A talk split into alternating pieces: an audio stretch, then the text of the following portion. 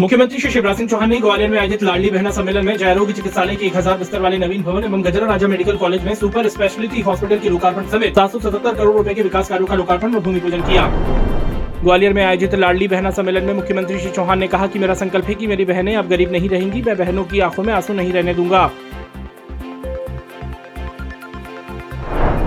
मुख्यमंत्री श्री शिवराज सिंह चौहान ने ग्वालियर के बहेटा में आयोजित बघेल समाज के सम्मेलन में सहभागिता की एवं लोक माता अहिल्या देवी के नाम पर पाल बघेल धनगर समाज का कल्याण बोर्ड बनाने और अध्यक्ष को मंत्री का दर्जा देने की घोषणा की।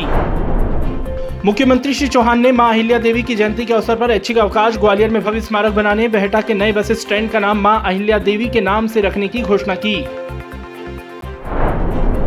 मुख्यमंत्री श्री शिवराज सिंह चौहान ने ग्वालियर के सिटी सेंटर में आयोजित कार्यक्रम में केंद्रीय मंत्री श्री नरेंद्र सिंह तोमर एवं श्री ज्योतिरादित्य सिंधिया की गरिमा में उपस्थिति में मध्य भारत हिंदी साहित्य भवन का भूमि पूजन किया।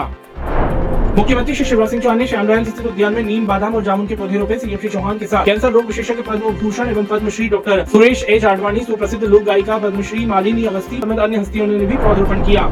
मंत्री श्री भूपेन्द्र सिंह ने खुराई के मालथोन में नागरिकों से भेंट कर उनकी समस्याओं को सुना और निराकरण के लिए अधिकारियों को निर्देश दिए।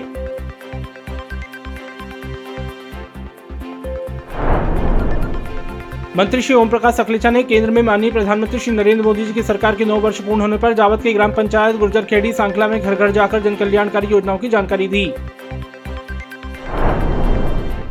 मंत्री डॉक्टर प्रभुराम चौधरी ने आज धार ज़िले के प्रवास के दौरान कलेक्ट्रेट सभागार में विभागीय समीक्षा बैठक की एवं अधिकारियों को आवश्यक दिशा निर्देश दिए।